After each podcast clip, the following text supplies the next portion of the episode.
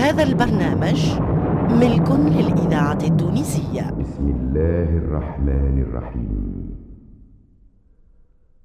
محمد رسول الله. والذين معه أشداء على الكفار رحماء بينهم. صدق الله العظيم. الأشداء الرحماء.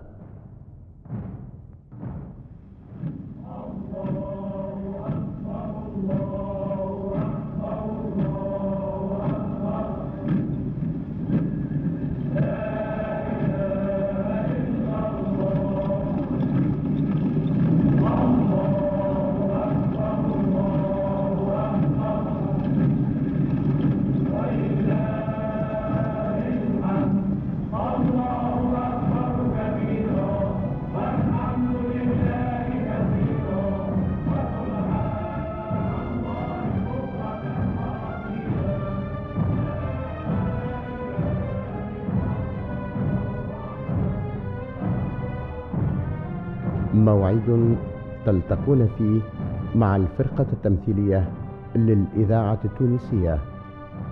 إعداد وإخراج محمد ممدوح.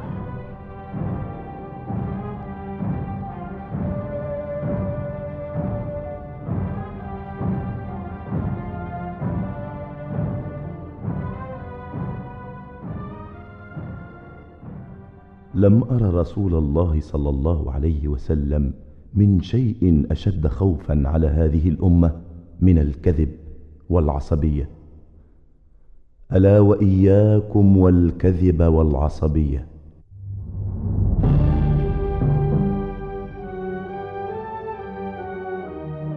من يكون؟ إنه من أصحاب رسول الله صلى الله عليه وسلم. نسوق لك صديقي المستمع أهم مراحل حياته. وتتولى أنت الكشف عن اسمه.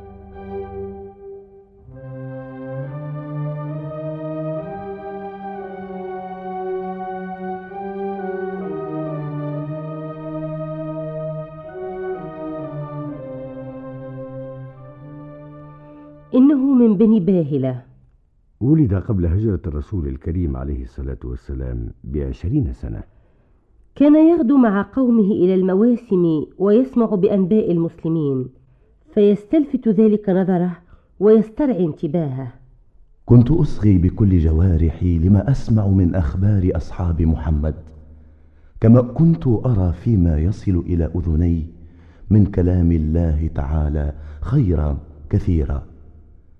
لذا كانت نفسي تتشوق إلى رؤية هذا النبي ومقابلته والاستماع إليه.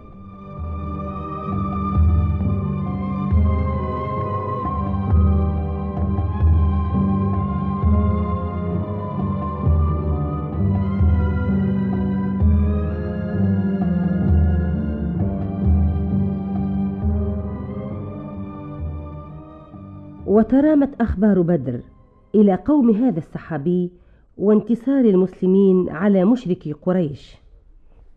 لقد عزمت على الذهاب إلى يثرب. ولماذا؟ لأعلن إسلامي. ويتجه الصحابي نحو المدينة حيث يعلن إسلامه عن طواعية أمام رسول الله صلى الله عليه وسلم. أشهد أن لا إله إلا الله وأشهد أنك يا محمد رسول الله.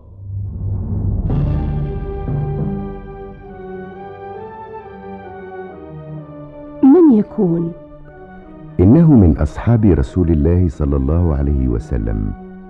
نسوق لك صديقي المستمع أهم مراحل حياته وتتولى أنت الكشف عن اسمه.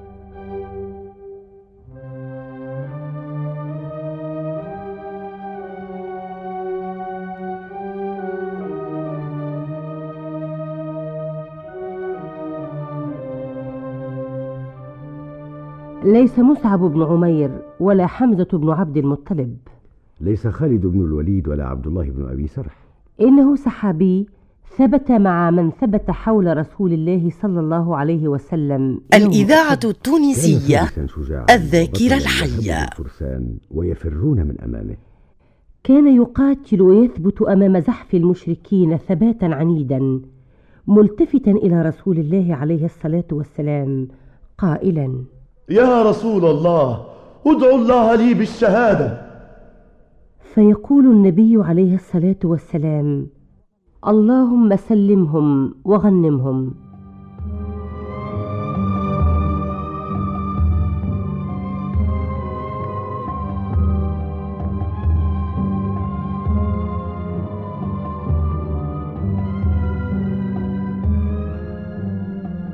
ويأتي يوم الحديبية. حيث يذهب عثمان بن عفان رضي الله عنه إلى مكة المكرمة يفاوض قريشا. ويبتئ عثمان بن عفان ثلاثة أيام. يظن المسلمون أن شرا أصابه. ويبايع النبي الكريم صلى الله عليه وسلم أصحابه على الموت في سبيل استنقاذ عثمان. وكانت هذه البيعة تحت شجرة فسميت ببيعة الشجرة.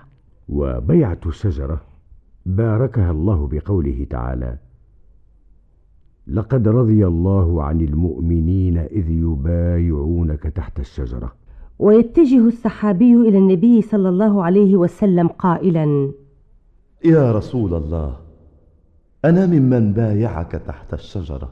ويجيب النبي الكريم عليه الصلاة والسلام هذا السحابي قائلا أنت مني وأنا منك.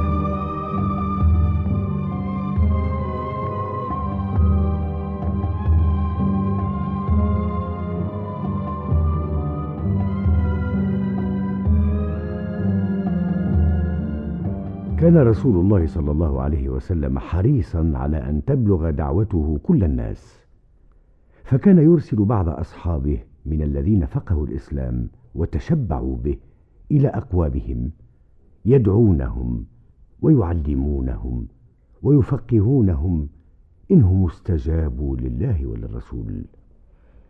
ويستدعي إليه هذا السحابي ويبلغه مراده في اللحاق بقومه ليدعوهم إلى كتاب الله وترك عبادة الأصنام. خرجت متوكلا على الله معتزا بما بلغته من مرتبة ومكانة عند رسول الله صلى الله عليه وسلم إذ أصبحت موضع ثقته ومحبته وفي أثناء الطريق نفد زادي فقضيت أياما طاويا جائعا وما كدت أصل إلى ديار قومي حتى كان الجوع قد بلغ مني مبلغا عظيما. اجلس يا أخي اجلس لتناول الطعام معنا. جئت أنهاكم عن هذا أنهاكم عن أكل الدم. ماذا؟ جواب يدل على مدى فقه هذا الصحابي وصدق إيمانه إذ لم يقهره الجوع ولم يستجب لنداء بطنه. ويأكل الدم الذي كان يأكله قبل إسلامه. أقمت بين قومي أدعوهم إلى الإسلام وأشرح لهم مزاياه حتى استجابوا لي وأسلموا وأعلنوا شهادة الحق. شهادة أن لا إله إلا الله وأن محمدا رسول الله.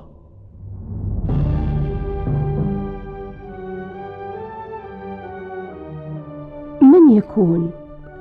إنه من أصحاب رسول الله صلى الله عليه وسلم.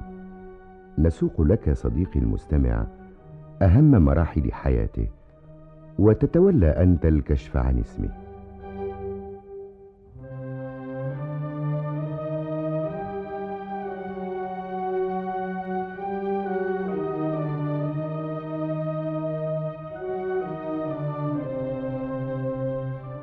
ليس سعيد بن زيد ولا عبادة بن الصامت. ليس يزيد بن أبي سفيان ولا طلحة بن عبيد الله. إنه صحابي شارك في حرب الردة بعد وفاة رسول الله صلى الله عليه وسلم وتولي أبي بكر الخلافة عندما ارتدت بعض القبائل عن الإسلام.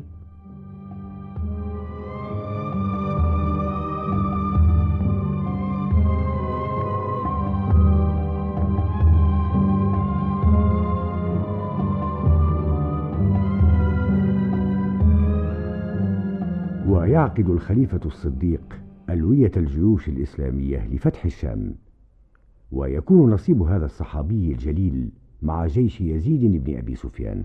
ويمضي الجيش الزاحف نحو الأردن حتى يصبح قريبا من العقبة. إن الروم قد حشدوا قواتهم على وادي عربة. وادي عربة؟ إنهم على بعد فراسخ منا. ويجمع قائد جيش المسلمين يزيد بن أبي سفيان أركان حربه لتدارك الموقف معهم.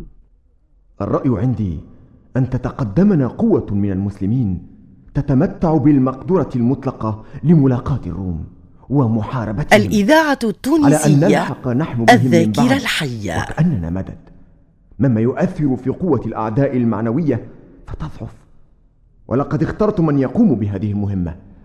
وقع اختيار يزيد بن أبي سفيان على هذا الصحابي ليقوم بهذه المهمة الشاقة الصعبة.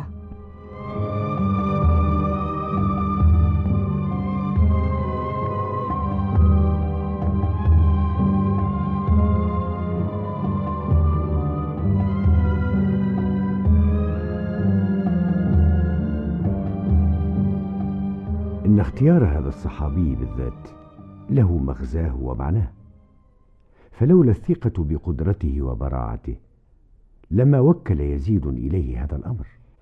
وينفرد الصحابي عن جيش يزيد بقوته التي أمر عليها حتى ينفخ في جنده روح الشجاعة والإقدام. يا جند الإسلام ملاقاتنا مع الروم تحتمل أمرين لا ثالث لهما النصر أو الهزيمة. فلو كانت الهزيمة لا سمح الله فإن معنويات جيوش المسلمين سوف تصاب في صميمها. ضعوا نصب أعينكم الآمال المعلقة عليكم.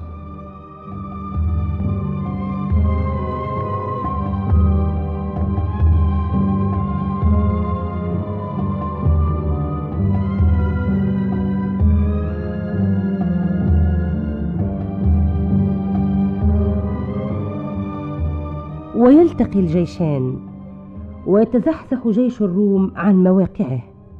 يا جنود الإسلام يجب أن لا نترك للروم فرصة الراحة لا في سيرهم ولا في مقامهم. سنتبعهم حتى لا نترك لهم فرصة التجمع وفرصة التنظيم واستعادة القوى. وارتفعت معنويات جيوش المسلمين بهزيمة الروم. وترامت أنباء النصر إلى يزيد بن أبي سفيان ففرح لذلك وسر سرورا عظيما. ذهبت هيبة دولة الروم من نفوس المسلمين بهذا الانتصار وانكسرت شوكتها.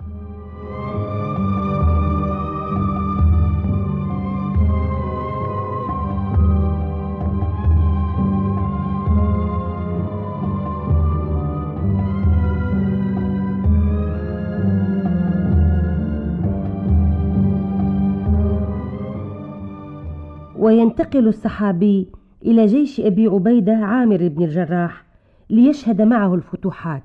لم يكن فارسا في ميدان الحروب فقط بل كان فارسا في ميدان العلم أيضا. دعا قومه وفقههم وعلمهم وحدث عن رسول الله صلى الله عليه وسلم وروى عنه وكان في روايته يتصف بالأمانة والصدق. دخل عليه جماعة من المسلمين فقال لهم إن دخولكم علي رحمة لكم وحجة عليكم. ولم أر رسول الله صلى الله عليه وسلم من شيء أشد خوفا على هذه الأمة من الكذب والعصبية. ألا وإياكم والكذب والعصبية. ألا وإنه أمرنا أن نبلغكم ذلك عنه. ألا وقد فعلنا. فأبلغوا عنا ما قد بلغناكم.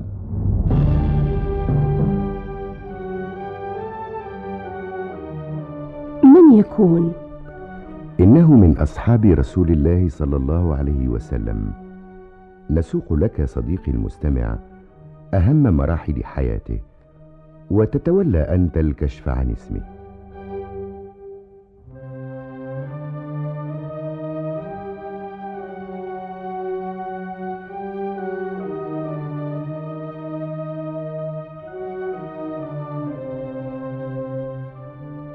ليس الأحنف بن قيس ولا عمير بن وهب.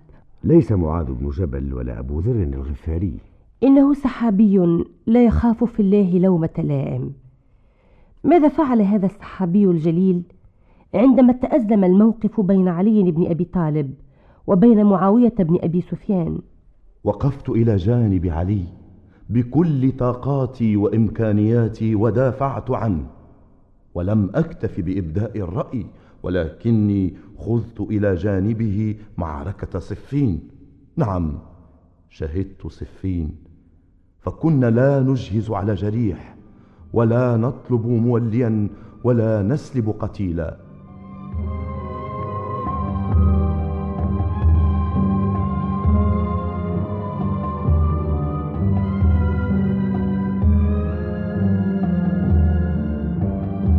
الإذاعة التونسية ذاكرة وطن ويستشهد علي بن أبي طالب ويؤول الأمر إلى معاوية بن أبي سفيان فيبايعه المسلمون. وتدب الشيخوخة إلى جسد الصحابي فتوهنه. ويسكن مصر زمنا ثم ينتقل منها إلى حمص في سوريا. وفي السنة السادسة والثمانين يفارق هذا الصحابي الحياة. من يكون؟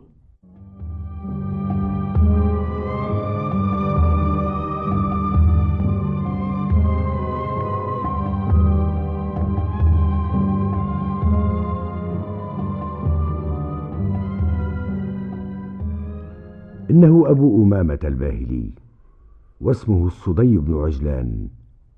مات وقد بلغ من العمر مئة وست سنين. تاركا تراثا زاخرا وبطولات لا تنسى.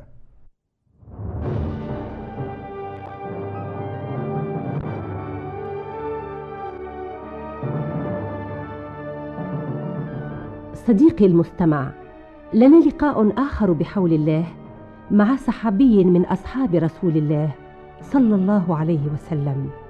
نسوق لك أهم مراحل حياته وتتولى أنت الكشف عن اسمه.